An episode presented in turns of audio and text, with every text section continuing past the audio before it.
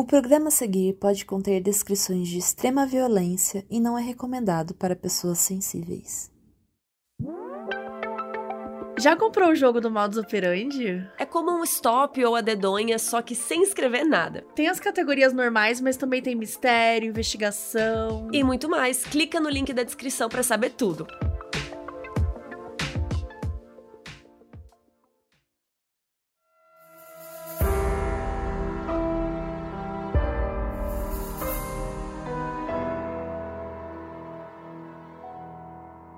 Em 1937, o Brasil passava por um período bem complicado. Getúlio Vargas tinha acabado de instaurar o Estado Novo e o país estava numa grande efervescência sociopolítica. Nesse contexto, Joaquim e Sebastião eram só dois irmãos que viviam uma vida tranquila no interior de Minas Gerais. Até que um acontecimento os tornou protagonistas de uma história inesperada. Eu sou a Mabê. Eu sou a Carol Moreira. E essa é a triste história dos irmãos Naves.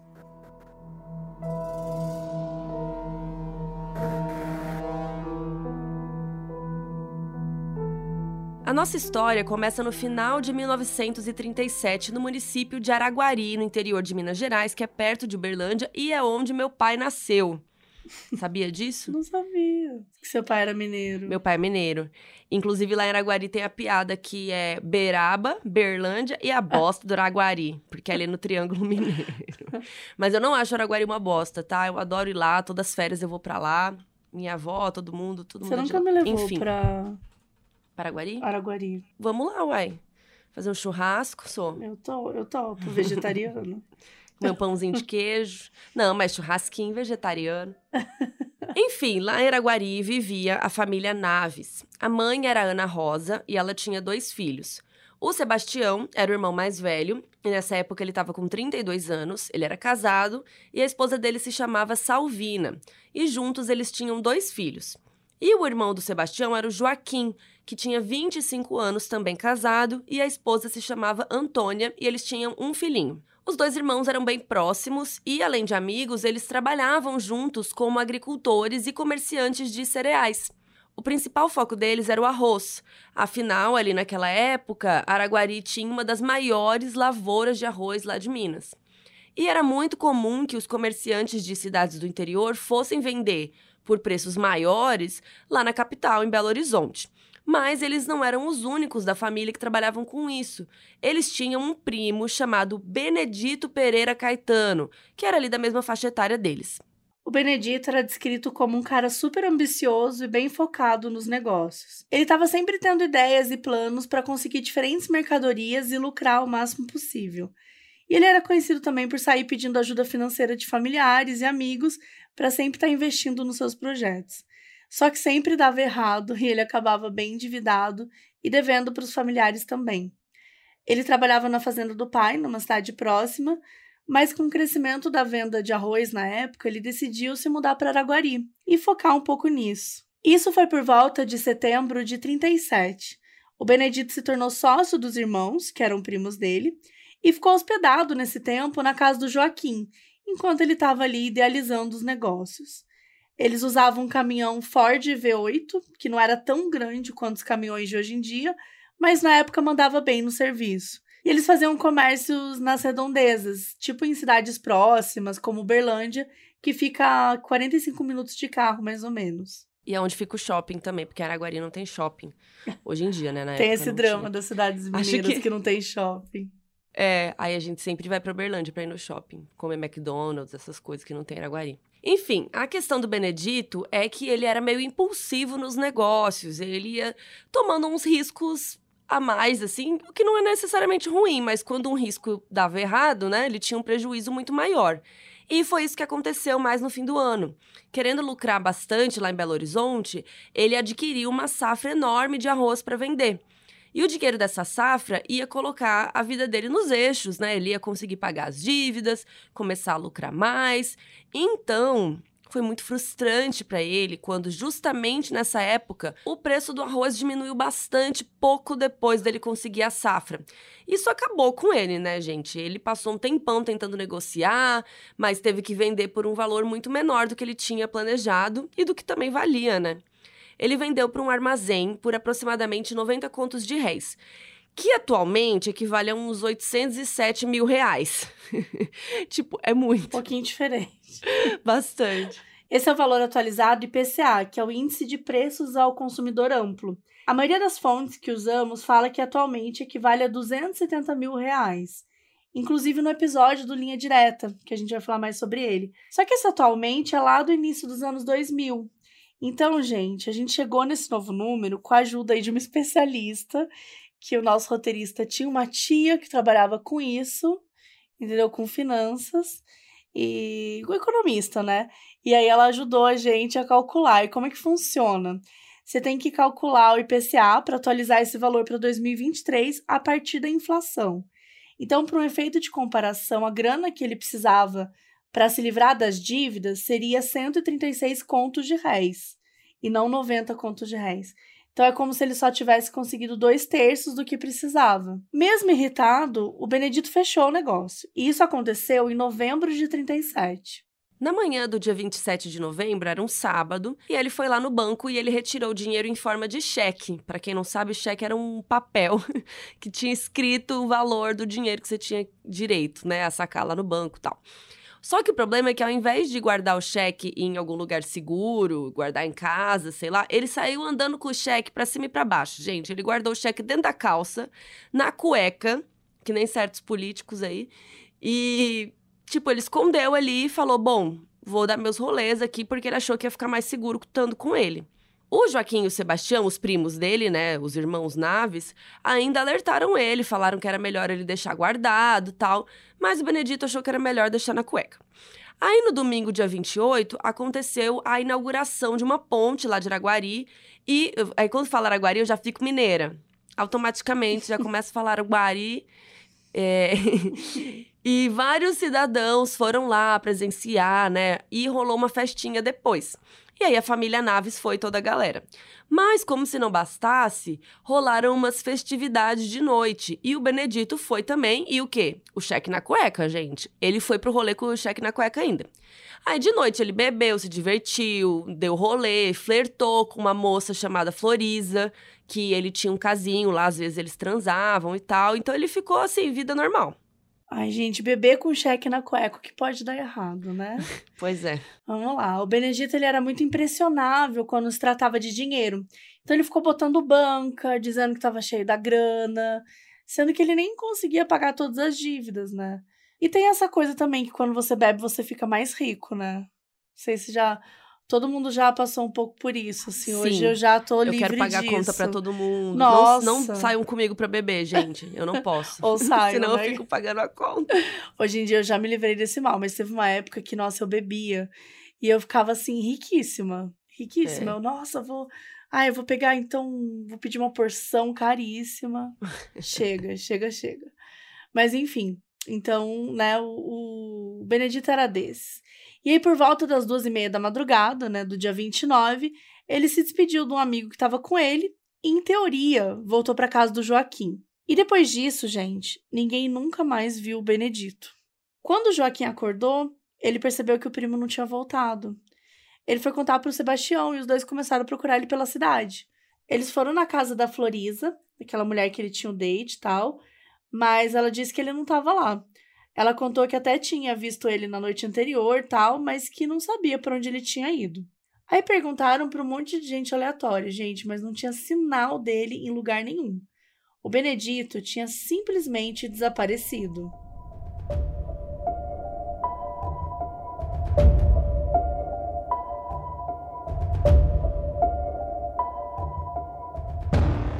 Segunda-feira, dia 29 de novembro de 37 o Benedito Pereira Caetano estava desaparecido. Os seus primos, Joaquim e Sebastião, e o pai dele rodaram toda Araguari procurando por ele, mas nada. Então, só restava ir para a polícia. Eles conversaram com o delegado Ismael do Nascimento, que instaurou um inquérito para tentar encontrá-lo. Sob orientação dele, o Sebastião e o Joaquim saíram da cidade e foram para a fazenda do pai do Benedito. Perguntar dele lá e tal, para ver se ele estava lá, e ele não estava. Quando soube que o filho estava desaparecido, o pai dele ficou desesperado, voltou para Araguari, né? Eles foram procurar, mas não adiantou de nada. O delegado Ismael começou a trabalhar no caso, ouviu os depoimentos E algumas das pessoas ouvidas foram a Florisa, a mulher que o Benedito tinha um casinho, né? O José Lemos da Silva, que era proprietário do armazém, que tinha comprado a safra de arroz lá do Benedito por né, 90 contos de réis. O João Batista Ferreira e Sebastião Vieira da Costa, que eram amigos do Benedito e que estavam ali é, na festinha, né? Foram as últimas pessoas a terem visto ele. Os irmãos Naves explicaram para o delegado sobre as dívidas do Benedito e que ele estava andando com dinheiro para todo canto. E mesmo aquele dinheiro né, não era suficiente para pagar todas as dívidas. O delegado Ismael começou a trabalhar então com a hipótese que o desaparecimento dele tivesse alguma coisa a ver com dinheiro. Só que o problema é que as semanas foram passando e nenhuma pista foi encontrada. Ele tinha simplesmente sumido do mapa. Ninguém viu, ninguém achou um pedaço de roupa ou vestígio dele, ninguém ouviu falar, então não tinha muito para onde seguir com as investigações.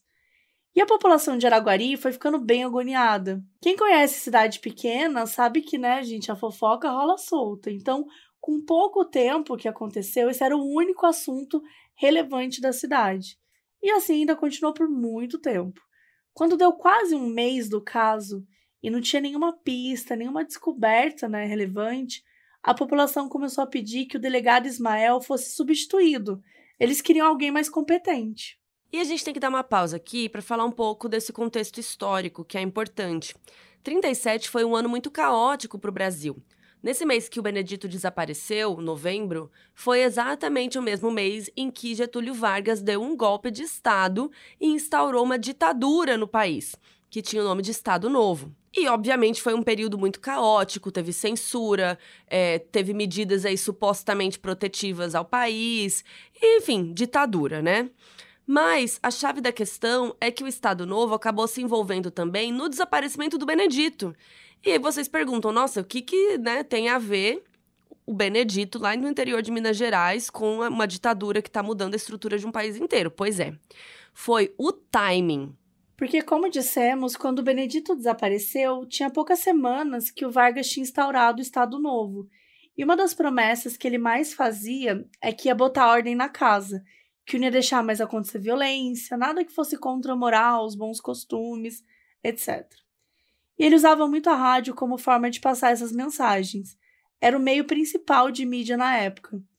E lá em Araguari, a população estava toda agitada, querendo que esse caso fosse resolvido. Então eles ouviam no rádio Vargas falando que ia solucionar tudo e começaram a cobrar ajuda. A história foi crescendo, passando para cidades vizinhas, até chegar no pessoal do Estado Novo. E eles decidiram assumir, porque envolvia sumiço de dinheiro também. E era um período ali muito complicado economicamente. E foi conveniente para a própria ditadura, porque era um caso simples, assim, né? Entre aspas. Envolvia uma pessoa só, reforçava a imagem deles de que tinha acabado de assumir, né? E já estavam fazendo a mudança acontecer. Então, para eles, assim, era conveniente. Então, o Estado Novo mandou um novo delegado para investigar o desaparecimento do Benedito. O nome dele era Francisco Vieira dos Santos, que era tenente militar. Ele estava em Belo Horizonte e se deslocou lá para Araguari. Ele chegou na cidade no fim de dezembro, uns dias antes do Natal. O Tenente Vieira era uma figura de muita autoridade, ele era bem impactante, assim. Ele tinha um uniforme que ele usava sempre, super impecável. Ele tinha aquela cara fechada, bem cara de mauzão. E as pessoas lá de Araguari tinham medo dele. E muitos consideravam ele arrogante. Mas, né, isso era o de menos. Porque para ele não tinha problema ameaçar de usar violência ou usá-la. Quando ele estava passando por uma rua e via algo que ele julgava indevido, ele não tinha pudor nenhum de mostrar a arma ou de agredir alguém sem motivo mas ele passava a imagem de alguém que estava no controle da situação e queria conseguir cumprir essa missão aí de resolver o caso do Benedito. Logo quando ele chegou, os irmãos Sebastião e Joaquim foram se apresentar para ele na delegacia e contaram novamente o que, que eles sabiam sobre o desaparecimento. Eles também levaram uma testemunha que tinha acabado de conseguir. Era um cara chamado José Joaquim Teodoro de Lima, que tinha o apelido de Zé Prontidão. E o que, que aconteceu? A mãe dos irmãos Naves, a dona Ana, conhecia esse Zé Prontidão, que era caminhoneiro, e ele fazia muitos bicos naquela região. Quando ele foi para Araguari, ela contou para ele que estava preocupada com o sumiço do Benedito e explicou a história para ele. E daí o Zé Prontidão contou para ela que achava que tinha visto o Benedito em Uberlândia, que era bem perto dali. O Zé Prontidão estava ali fazendo bico em algum lugar e aí apareceu um cara chamado Benedito Pereira procurando emprego. E que o Benedito trabalhou no mesmo lugar que ele por três dias. E aí depois o Zé Prontidão viu ele num posto de gasolina com uma mala. E aí o Benedito falou que ia pegar a carona, né, com algum caminhão, e aí o Zé Prontidão nunca mais viu ele. E aí foi uma galera na delegacia contar isso pro Tenente Vieira. Foi o Sebastião e o Joaquim, as esposas deles, a Salvina e a Antônia, e a mãe, Dona Ana. E, né, o Zé Prontidão também foi lá para depor. E aí o tenente Vieira escutou eles individualmente, mas ao invés de seguir a pista do Zé Prontidão, ele inventou uma teoria própria. De início já, ele achou que o Joaquim era responsável pelo sumiço do Benedito. Como o primo estava na casa dele, ele poderia ter voltado para casa e o Joaquim ter feito alguma coisa. Mas depois ele começou a achar que o Sebastião também estava envolvido. Como os três eram sócios, o tenente achou que os irmãos Naves tinham sumido com o Benedito para ficar com o dinheiro. E eles tinham sido os primeiros a prestar queixa sobre o desaparecimento e tal, para dar aquela despistada. De acordo com ele, esse Zé Prontidão estava sendo obrigado pelos irmãos a falar que tinha visto o Benedito. E de início, o tenente teve várias conversas privadas com o Zé Prontidão, meio que insinuando para ele que era para acusar os irmãos. Quando Zé Prontidão não fez isso, o tenente levou ele para ser torturado, até que ele mudou o depoimento e disse que tudo que tinha contado era mentira, que realmente tinha sido convencido pelos irmãos e pela dona Ana e que tinham pagado ele para mentir.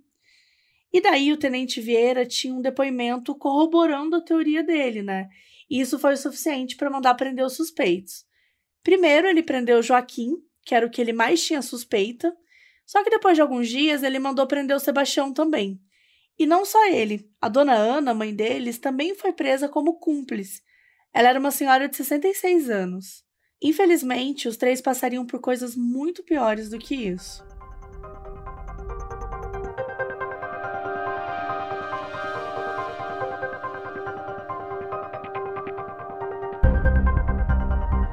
A gente não sabe exatamente o motivo do Tenente Vieira ter encrencado tanto com os irmãos e com a mãe deles. E aí fica essa dúvida, né? Pode ser que ele realmente acreditou, no fundo do coração dele, que eles eram suspeitos? Pode ser. Mas a gente vive falando aqui no Modus que quando se faz uma investigação tem vários protocolos que precisam ser cumpridos, o que definitivamente não foi o caso aqui. Vocês vão ver que esses suspeitos passaram por todo tipo de desrespeito e violação aos direitos humanos. Estava tendo muita pressão popular para o caso ter um desfecho. Já fazia um mês do desaparecimento e no momento em que o Estado Novo se envolveu, o país inteiro começou a prestar atenção na investigação. Então, não sabemos se na cabeça do tenente se tinha alguma pressão ali para ele achar os culpados o mais rápido possível. Então, talvez ele pegou as pessoas que ele achava mais provável e falou: "Ai, bora, vou pegar esses caras aqui, pronto". E acho que o grande lance é que, muito provavelmente, ele não se importava se era mesmo eles ou não, né? Porque ele foi ali no mais fácil e pronto, não quis investigar mais nada. E o público comprou a história. Todo mundo começou a comentar sobre o absurdo que era sumir com um parente por causa de dinheiro, não sei o quê. Então, do ponto de vista narrativo ali para ele, para o tenente, era uma história fácil de vender. Além de prender os irmãos Naves e a mãe deles, o tenente também mandou prender as esposas, a Salvina e a Antônia. Mas elas acabaram sendo liberadas quando ele percebeu que elas não iam ter muito assim para acrescentar. Enquanto isso, os irmãos e a dona Ana passaram por coisas inimagináveis. Os três foram torturados de várias maneiras. A delegacia tinha um porão que servia como câmara de tortura. A gente vai contar, gente, de uma maneira muito resumida, até para não detalhar demais uma coisa horrível. Mas o Sebastião e o Joaquim, eles foram deixados nus e tudo que acontecia com eles era nessas condições. Eles eram espancados o tempo todo, deixavam eles passar fome, sede. Alguns relatos apontam que eles ficaram uma semana sem comer. Amordaçaram eles e amarraram eles tipo numas varetas assim, para ficarem em posições desconfortáveis eles tinham que dormir em pé, amarrados, usavam alicates para arrancar dentes, unhas. É assim, uma coisa absurda, surreal e desumana. E o pior disso tudo, ele e os outros policiais sempre faziam isso na frente da dona Ana. Eles queriam que ela ficasse mal pelos filhos e que confessasse tudo que ela sabia, mas a mulher não tinha nada para confessar. Nem eles, ninguém ali era responsável por nada. E isso deixava o tenente Vieira mais e mais irritado. Gente, chegou no ponto que ele começou a infligir as mesmas torturas na dona Ana, na senhora de 66 anos, e deixou os filhos assistindo para ver se eles vendo a mãe sendo torturada, eles falariam alguma coisa. Ele deixou ela pelada, amarrada, e deixou ela ficar ali sendo agredida com chutes, bofetadas, ameaças e enfim. É, as coisas chegaram no ponto em que o próprio tenente estuprou a dona Ana tá? Na frente dos filhos para tentar conseguir uma reação deles. E nem isso deu em nada, porque eles não tinham nada para confessar. E aí ele deixou os outros policiais abusarem dela também. Gente, isso é, é tão chocante, surreal, assim. E aí, isso aqui é apenas um dos casos que a gente tá falando da ditadura, né? A dona Ana ficou tão abalada com aquilo tudo que ela não aguentou mais. E ela começou a dizer que sim, os filhos eram responsáveis pelo sumiço do Benedito. Foi a única maneira que ela conseguiu para poder sair dali, porque aí, satisfeito com a confissão dela, o tenente a libertou da prisão. A dona Ana foi embora da delegacia completamente traumatizada, machucada física e emocionalmente. Mas ela reuniu forças para tentar ajudar os filhos de outra forma. Ela queria um advogado para provar a inocência deles e que a confissão dela tinha sido feita sob tortura. Só que tinha um problema. Toda a cidade de Araguari já estava contra eles. A população comprou a história do tenente e nenhum advogado queria ir contra o Estado Novo. Foi aí que a dona Ana encontrou o advogado João Alarme Filho. De início, ele não queria ter nada a ver com o caso. Ele também achava que os irmãos eram culpados. Mas ele se convenceu quando viu o estado da dona Ana, o quanto ela estava desesperada e precisando de ajuda. Aí que ele se sentou com ela, ela contou tudo o que aconteceu e ele decidiu representá-la e representar também os filhos. Além disso, o João acolheu a dona Ana dentro de casa. Ela estava completamente desamparada e a família dele cuidou e deu apoio emocional para ela. Enquanto ela se recuperava, o João fez seu primeiro ato como advogado da família, um pedido de habeas corpus. Essa informação rapidamente chegou no tenente, que decidiu correr contra o tempo para conseguir uma confissão. Ele precisava que os irmãos admitissem tudo antes do juiz aprovar o habeas corpus. Infelizmente, isso significava piorar ainda mais os métodos de tortura. Ele mandou que os irmãos fossem tirados ali momentaneamente da delegacia, para que eles fossem torturados ali em outro lugar. E eles levaram ele para a natureza. E entre as novas técnicas aí dele, teve o seguinte: o Joaquim e o Sebastião foram amarrados de cabeça para baixo em árvores, completamente pelados.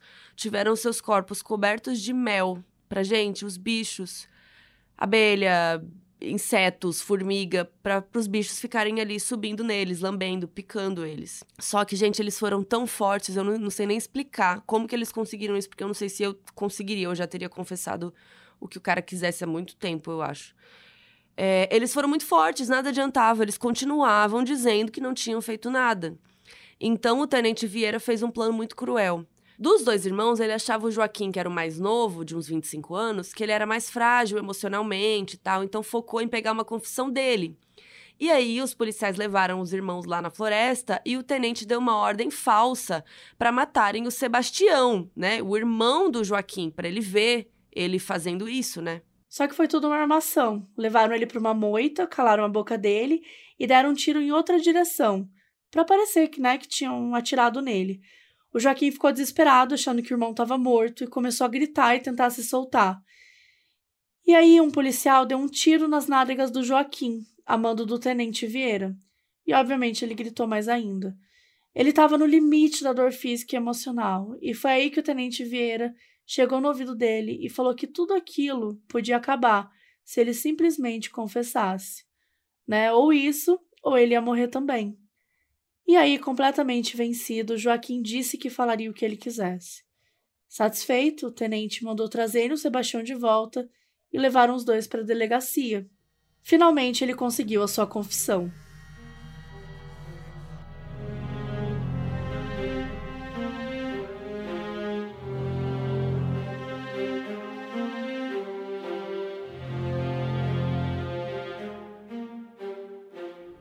De volta à delegacia, Joaquim confessou entre aspas, porque na verdade o tenente Vieira montou a história inteira com vários detalhes e o Joaquim ia confirmando sem questionar nada. E a história criada foi o seguinte: Lá na madrugada de 29 de novembro, quando o Benedito tinha sumido, ele tinha voltado para casa do Joaquim. O Joaquim o mais novo, né? Então o Joaquim estava lá esperando ele, junto com o Sebastião, e eles tinham planejado uma emboscada para o primo. O Benedito chegou por volta das três da madrugada e os irmãos convidaram ele para dar um rolê em Uberlândia. E aí ele teria aceitado e os três se aprontaram e entraram no caminhão para pegar a estrada. Por volta das quatro da madrugada, eles pararam, porque os irmãos falaram que queriam beber água ali no rio do lado.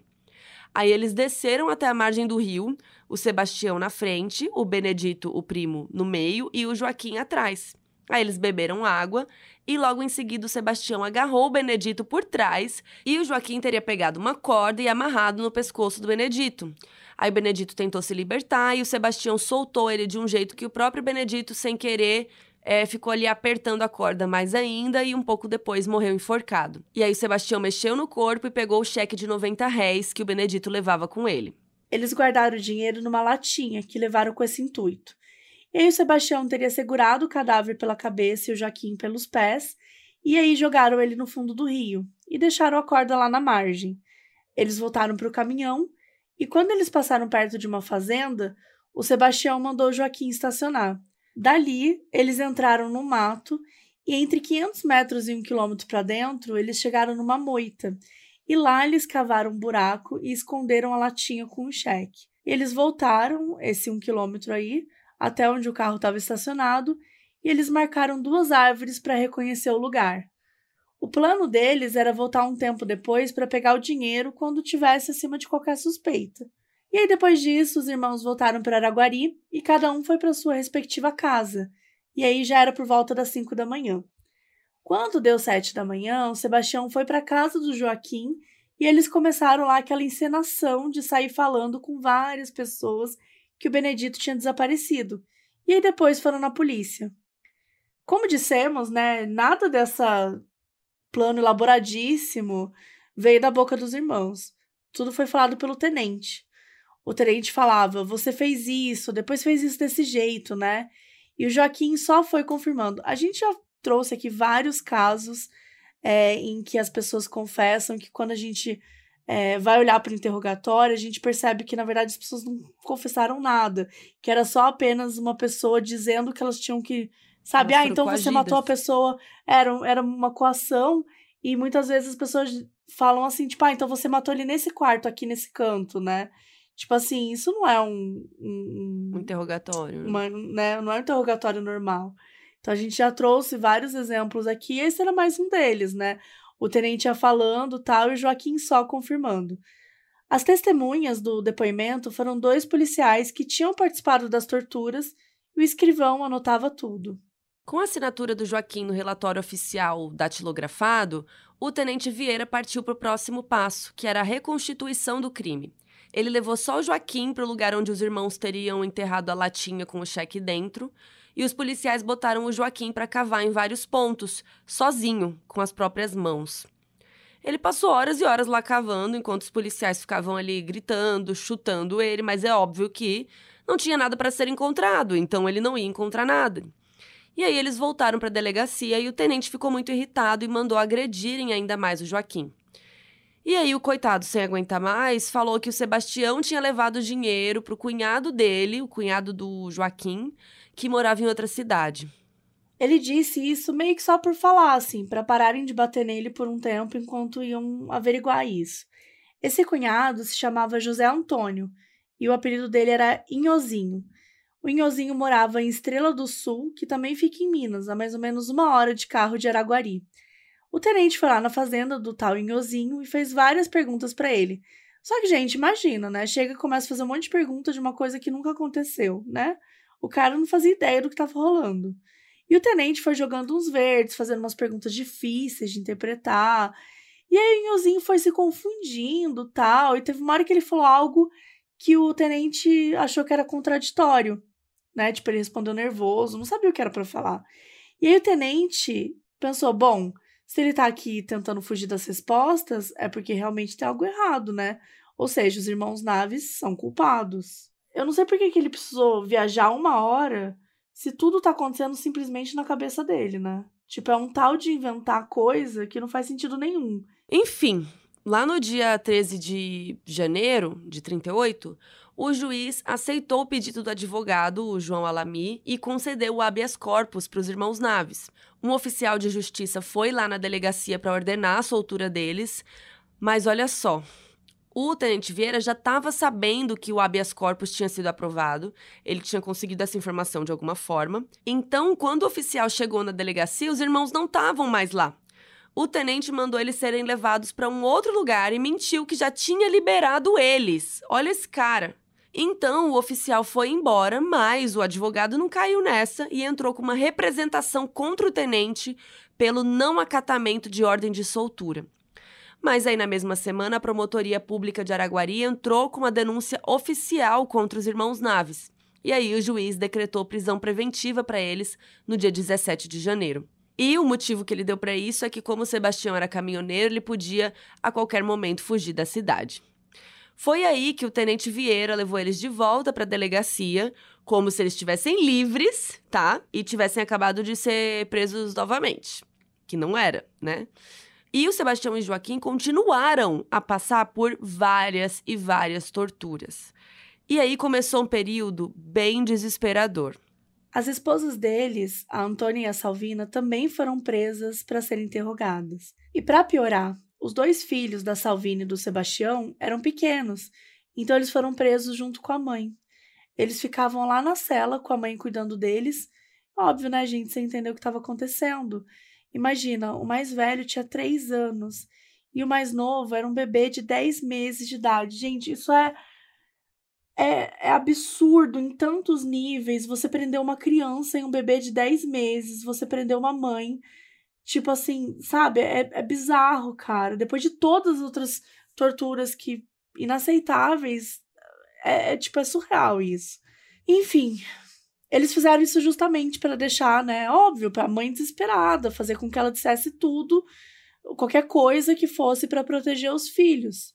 E as duas, gente, elas sabiam tudo que os maridos e a sogra passaram, então elas estavam muito assustadas.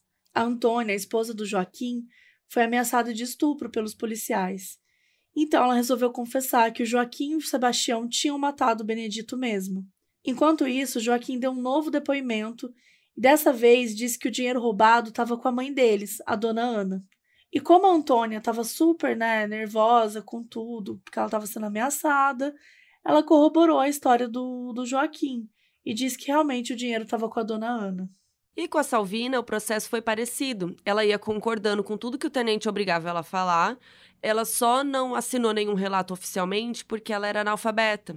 E agora, é uma coisa assim muito, muito triste que aconteceu. A Salvina estava em condições realmente péssimas, né? Ela estava estressada, torturada, enfim, não estava se alimentando direito, né? E por causa de tudo isso, ela não conseguia mais produzir leite para dar de mamar pro bebê. E aí, no dia 26 de fevereiro, depois de semanas desse pesadelo, o bebezinho dela, o Sebastião, o Wilson, acabou falecendo. Um bebê de 10 meses de idade que estava vivendo numa cela, com os pais sendo torturados num ambiente sujo, sem claridade, é, sem comida, né, sem o leite, enfim. E óbvio que a Salvina e o Sebastião ficaram totalmente abalados, desestruturados. Aquilo era de uma crueldade é, inimaginável, né? A gente, eu não consigo nem é, elaborar isso, assim. A causa da morte foi oficializada como atrofia alimentar, além de um quadro de rinofaringite e bronquite.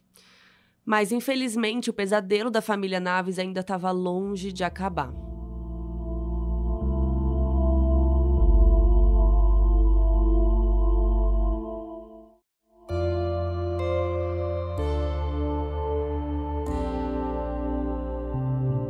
meses passaram e as torturas continuaram. O tenente já tinha conseguido uma confissão detalhada do Joaquim. Não considerava ele uma grande ameaça.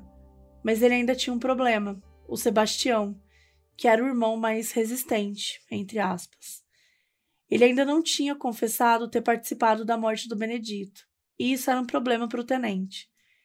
Então ele concentrou as forças dos seus homens nele. até chegar no ponto que o Sebastião disse que ia confessar, que ia colaborar com o que ele dissesse. E mesmo assim, o tenente estava com medo dele estragar os planos, até que ele recebeu uma ajuda externa. A essa altura já era abril de 38. O desaparecimento do Benedito tinha sido em novembro de 37 e as prisões foram em dezembro. Já estava todo mundo querendo desfecho para esse caso o mais rápido possível. Então, o chefe de polícia do estado de Minas Gerais mandou um reforço, o coronel Luiz Fonseca, que ficou responsável por supervisionar a investigação em Araguari e levar novas perspectivas para o caso. Mas o coronel Fonseca, assim como o tenente Vieira, era um homem muito bruto, ele também não tinha pudor com os métodos de tortura, enfim. Ele chegou na cidade em 13 de abril e a primeira coisa que o tenente fez foi contar como estava sendo difícil conseguir uma confissão do Sebastião, é, que até agora eles não tinham encontrado dinheiro roubado, né, que tinha sido enterrado, que né, não tinha. Então, no dia seguinte, no dia 14, o coronel Fonseca, junto com o tenente e alguns homens, eles levaram o Sebastião mais uma vez para a área externa ali das redondezas. A ideia era que ele apontasse onde o dinheiro estava enterrado, mas o Sebastião não conseguia apontar, porque não tinha. Então levaram ele para uma área de uma fazenda e, de novo, começaram a fazer todo tipo de tortura com ele. Primeiro fizeram algumas das coisas que já rolaram antes, né? Do corpo coberto com mel e tal. E aí depois foram adicionando torturas novas, como puxar a língua dele com alicate de uma forma violenta e bateram muito nele. Bateram tanto que o Sebastião desmaiou e ficou inconsciente. Isso não estava planejado. E aí o coronel e o tenente resolveram improvisar na hora. Mandaram mexer um pouco nele, só que ele não acordava. Então acharam que ele estava morto, ou que no mínimo estava à beira da morte e eles resolveram simplesmente deixar o corpo dele ali. Voltaram para Araguari e, para ninguém suspeitar da ausência dele, o coronel Fonseca teve a ideia de simular que o Sebastião tinha fugido. Ele escreveu um documento para o juiz no próprio dia 14 de abril, contando que o Sebastião tinha fugido na noite anterior, no dia 13. E guardem essa informação das datas. Mas a verdade é que o Sebastião resistiu Aquela área onde torturaram ele era de uma fazenda que pertencia ao coronel José Rodrigues da Cunha Pólvora, conhecido como Zeca Pólvora. E ele encontrou Sebastião ali e conseguiu socorrê-lo com vida. A gente não conseguiu descobrir quanto tempo levou ali para ele ser salvo. Algumas fontes dizem que foi no mesmo dia, outras falam que foi no dia seguinte. Fato é que ele ficou ali um tempão sozinho, desamparado ali na grama, enquanto, né, ninguém aparecia. O Zeca Pólvora levou o Sebastião para casa dele, cuidou dos ferimentos e ele ficou ali se recuperando com calma e os dois criaram uma amizade. O Sebastião contou para o Zeca que tinha sido acusado injustamente, que estava sendo torturado, contou tudo. E aí, no dia 16 de abril, quando ele já estava conseguindo ficar de pé de novo, porque, gente, ele tinha sido muito torturado. Aí o Sebastião pediu pro Zeca levar ele de volta para Araguari, porque ele não queria fugir. Ele queria provar a inocência dele. Olha isso, gente. A coragem do Sebastião, né? Eu acho que eu teria fugido. Sei lá. Então Sebastião queria voltar, e aí lá foram eles. Quando chegaram na delegacia, o tenente Vieira e o coronel Fonseca ficaram em choque. Mas óbvio que fingiram costume, né? Foram lá, ah, não, beleza, foram lá e prenderam ele de novo e o coronel enviou uma nova mensagem para o juiz dizendo que tinha recapturado o fugitivo. Mas à medida que o processo corria na justiça, foi encontrada uma falha no plano do coronel Fonseca. Por quê? A cronologia foi essa. O coronel chegou em Araguari no dia 13 de abril. No dia 14 de abril, Sebastião acordou na delegacia e só mais tarde que ele foi abandonado para morrer. Só que no documento que o coronel comunicava a fuga dele, ele colocou que o Sebastião tinha fugido na noite do dia 13. Então, seguindo essa lógica, ele não esteve na delegacia em momento algum do dia 14. E ele fez isso porque se alguém encontrasse o corpo do Sebastião, ele ia poder falar: nossa, mas morreu nesse dia porque eu não vejo ele desde ontem, né? Não tem como ter sido eu. Só que tinha um documento provando o contrário. No dia 14 de manhã, os irmãos Naves assinaram um documento que tinha chegado, um comunicado que eles receberam do juiz. E a assinatura do Sebastião estava lá, provando que ele esteve lá pelo menos no início do dia 14.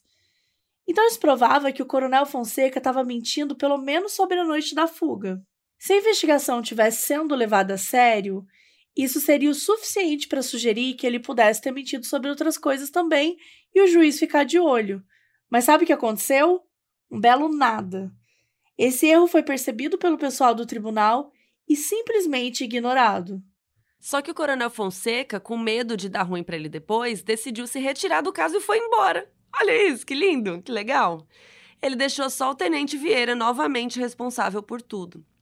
E a batata dele estava assando, porque à medida que o julgamento se aproximava, todos os envolvidos no caso estavam sendo chamados para fazerem depoimentos prévios para o juiz.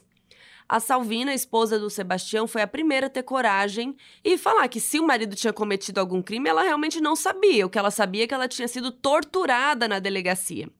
A dona Ana também falou tudo e se recusou a assinar um documento de confissão que colocava ela como a pessoa que tinha recebido e guardado o tal do dinheiro roubado. Orientada pelo advogado João Alami, ela disse que qualquer confissão que os filhos dela fizeram foi obtida por métodos ilegais. E era verdade mesmo, né? E aí, junho chegou e depois de meio ano de sofrimento, começou o julgamento.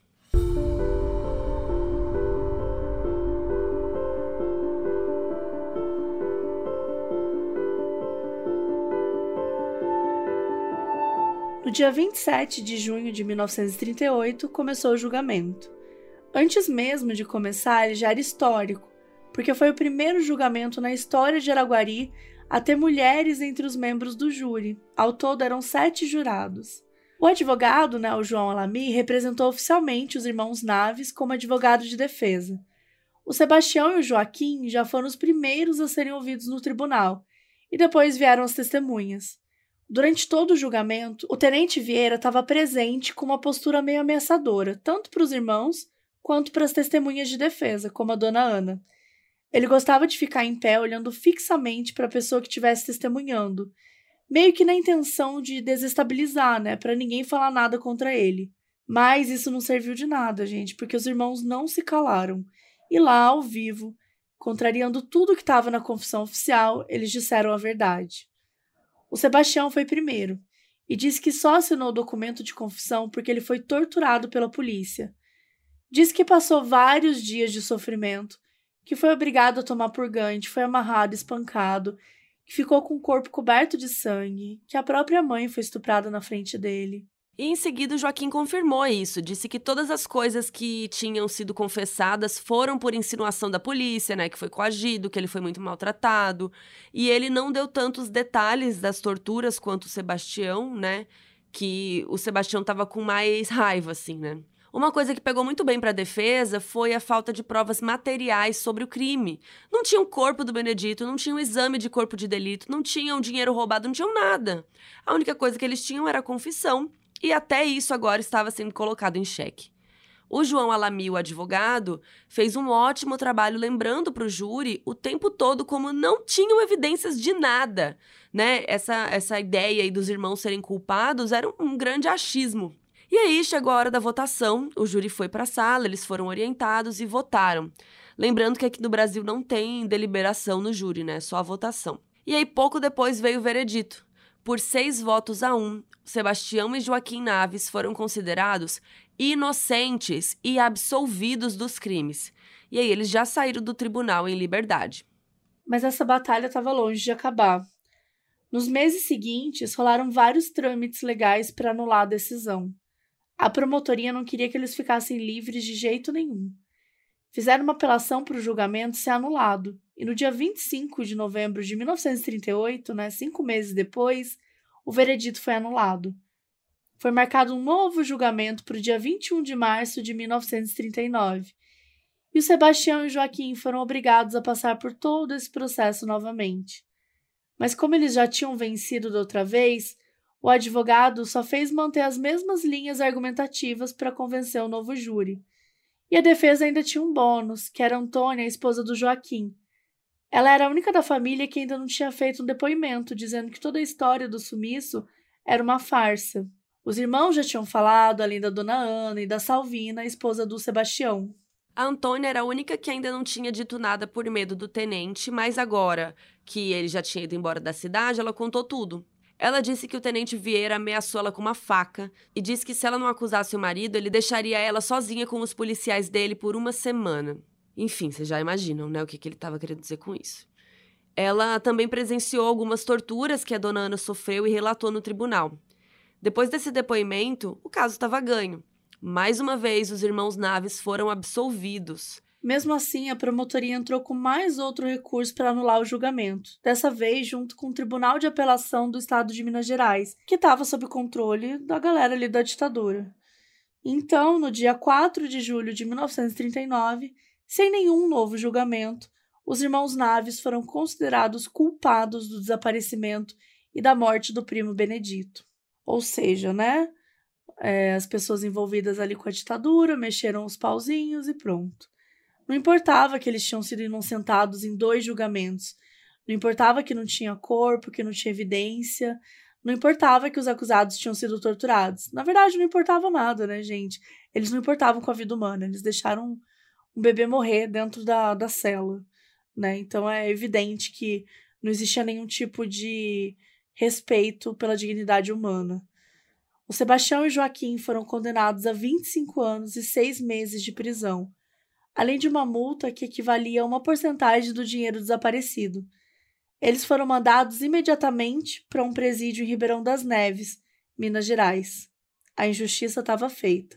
Enquanto os irmãos Naves estavam presos, o advogado deles, o João, fez o possível para tentar que eles saíssem, né? Mas essa era uma batalha perdida porque a justiça não estava do lado dele. Nas condições que ele se encontrava, ele ainda conseguiu uma coisa boa aí ele conseguiu que a pena fosse reduzida de 25 anos e 6 meses para 16 anos e 6 meses.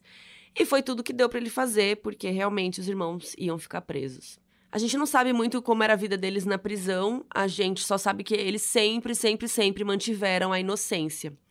E isso foi até um problema, porque o advogado queria que eles fizessem um pedido de indulto presidencial para o Getúlio, né, o Getúlio Vargas, para ele conceder o perdão, anular o veredito, aquela coisa. Mas para pedir um indulto, você tem que admitir que é culpado. E eles se recusaram. Eles falaram: a gente não vai admitir, a gente não fez nada.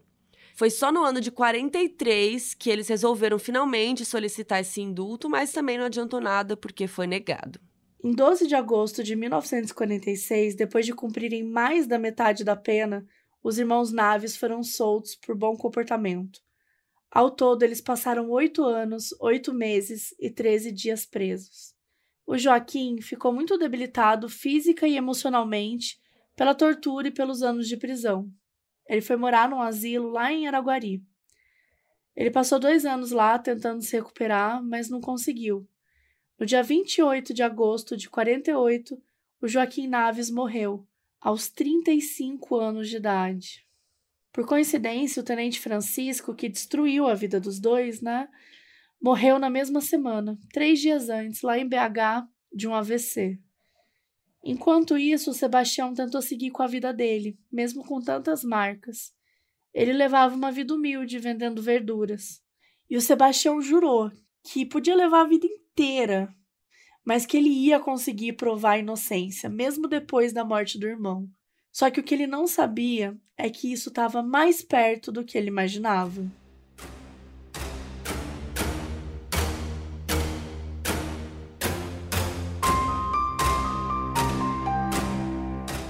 No dia 24 de julho de 52, o Sebastião Naves recebeu um telegrama de um parente que dizia algo muito chocante. Ele afirmava ter visto o Benedito vivo nos arredores da fazenda do pai dele, lá em Nova Ponte, Minas Gerais. O Sebastião não perdeu tempo e chamou a polícia para acompanhá-los. E naquela noite eles dirigiram até a fazenda. E quando chegaram lá, vocês estão sentados? Realmente estava lá o Benedito. Não estava só vivo, como ele estava show, bem de saúde, tranquilo. E aí foi um choque enorme para todos. Mas a reação, acho que mais surpreendente foi a do Sebastião, porque, sei lá, imagina você né? Você foi torturado, você foi preso, seu irmão faleceu, né? Por consequência de tudo isso Teve também. a vida destruída, né? É, a vida foi destruída. destruída. E o seu primo não fez nada. O seu primo estava ali vivo, tipo, sumiu, não, né? Não, não foi lá falar, gente, eu tô vivo, né? Só que o impulso que o Sebastião teve foi tipo, ficar feliz que ele estava vivo. E óbvio, também ele ia poder provar sua inocência. E aí ele foi levado pela polícia de Araguari para prestar depoimento e ficou preso preventivamente para não tentar fugir. E daí ele contou sua versão da história. Diz que na noite que desapareceu, ele foi abordado e assaltado por três homens que levaram o cheque dele. Então ele resolveu fugir, porque sem dinheiro ele não ia poder pagar nenhuma dívida. Naquela madrugada, ele pegou um trem para Goiás. Ele estava todo sujo de sangue e se limpou no banheiro público para não levantar suspeitas.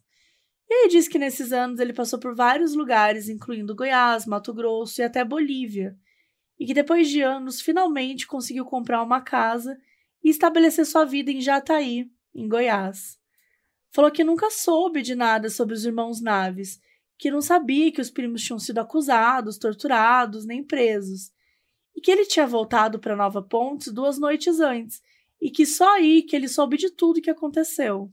Mas enfim, teve uma coisa que parecia muito suspeita para a polícia, porque ele tinha mudado de nome oficialmente. O que dava a entender que ele queria fugir da história, ficar longe, mas assim, ele não estava sendo acusado de nenhum crime, né? E qualquer crime que ele tivesse cometido também já teria sido prescrito, né? Já teria acabado. Ele tinha criado família lá em Goiás, ele tinha esposa, tinha dois filhos. E já que ele tinha mudado de nome, a polícia precisava que eles fossem para Araguari para reconhecer ele, né? Para confirmar que ele era o Benedito mesmo, porque ele estava usando o nome de José Pereira Gomes.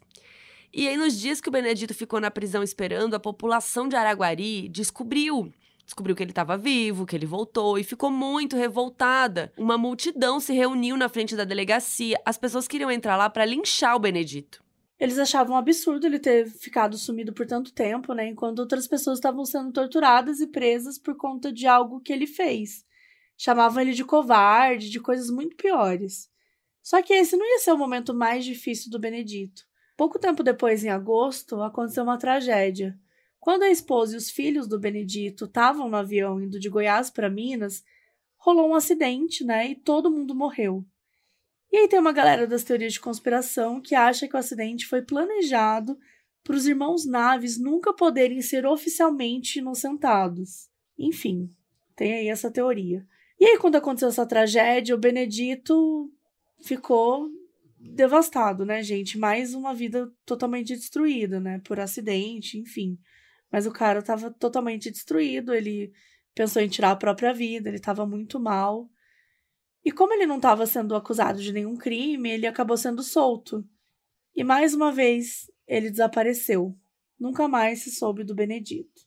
Muito tempo depois, lá para os anos 60, alguns parentes souberam que ele estava morando no Mato Grosso e trabalhando com garimpo. Mas nenhuma das pessoas que a gente está contando aqui jamais soube dele de novo. Ainda em agosto de 1952, o advogado, né, o João Alami, entrou com uma ação oficial para os irmãos Naves serem inocentados. O veredito saiu só em outubro de 53, e o egrégio Tribunal de Justiça do Estado de Minas Gerais definiu Sebastião e Joaquim como inocentes de todas as acusações. Reconheceram que todo o processo foi cheio de equívocos e que houve sim violência policial. Finalmente, depois de 16 anos, o Sebastião deu esse presente para a memória do Joaquim. Nos anos seguintes, vários processos continuaram rolando na justiça, até que em 60, o estado de Minas Gerais foi condenado a pagar uma indenização para a família Naves. Indenização essa que, de acordo com Ivaldo Naves, o filho do Sebastião, não deu nem para o pai comprar uma casa, mas que para ele estava tudo bem porque a questão nunca foi sobre dinheiro. Mas não está certo porque eles destruíram a vida deles e o Estado tinha sim que pagar uma indenização milionária. Mas enfim. No dia 10 de maio de 63, finalmente em paz consigo mesmo, o Sebastião morreu aos 58 anos de idade. Dois meses depois, no dia 3 de julho, a dona Ana morreu, aos 97 anos.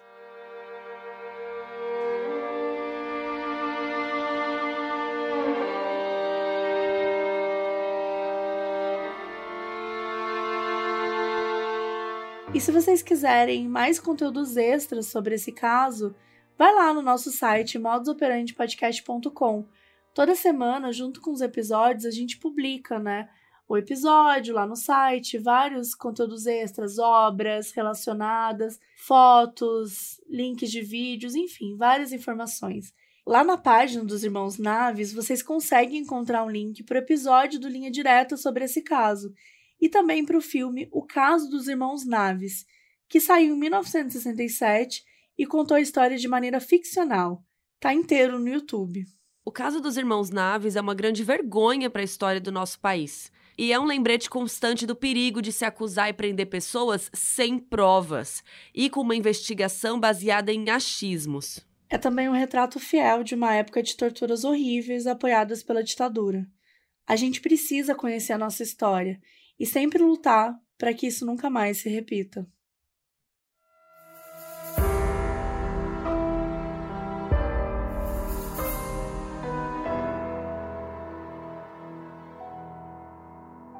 O aviso no início desse episódio foi gravado pela Flávia Scarinque Bacan, que é nossa apoiadora na Aurelo.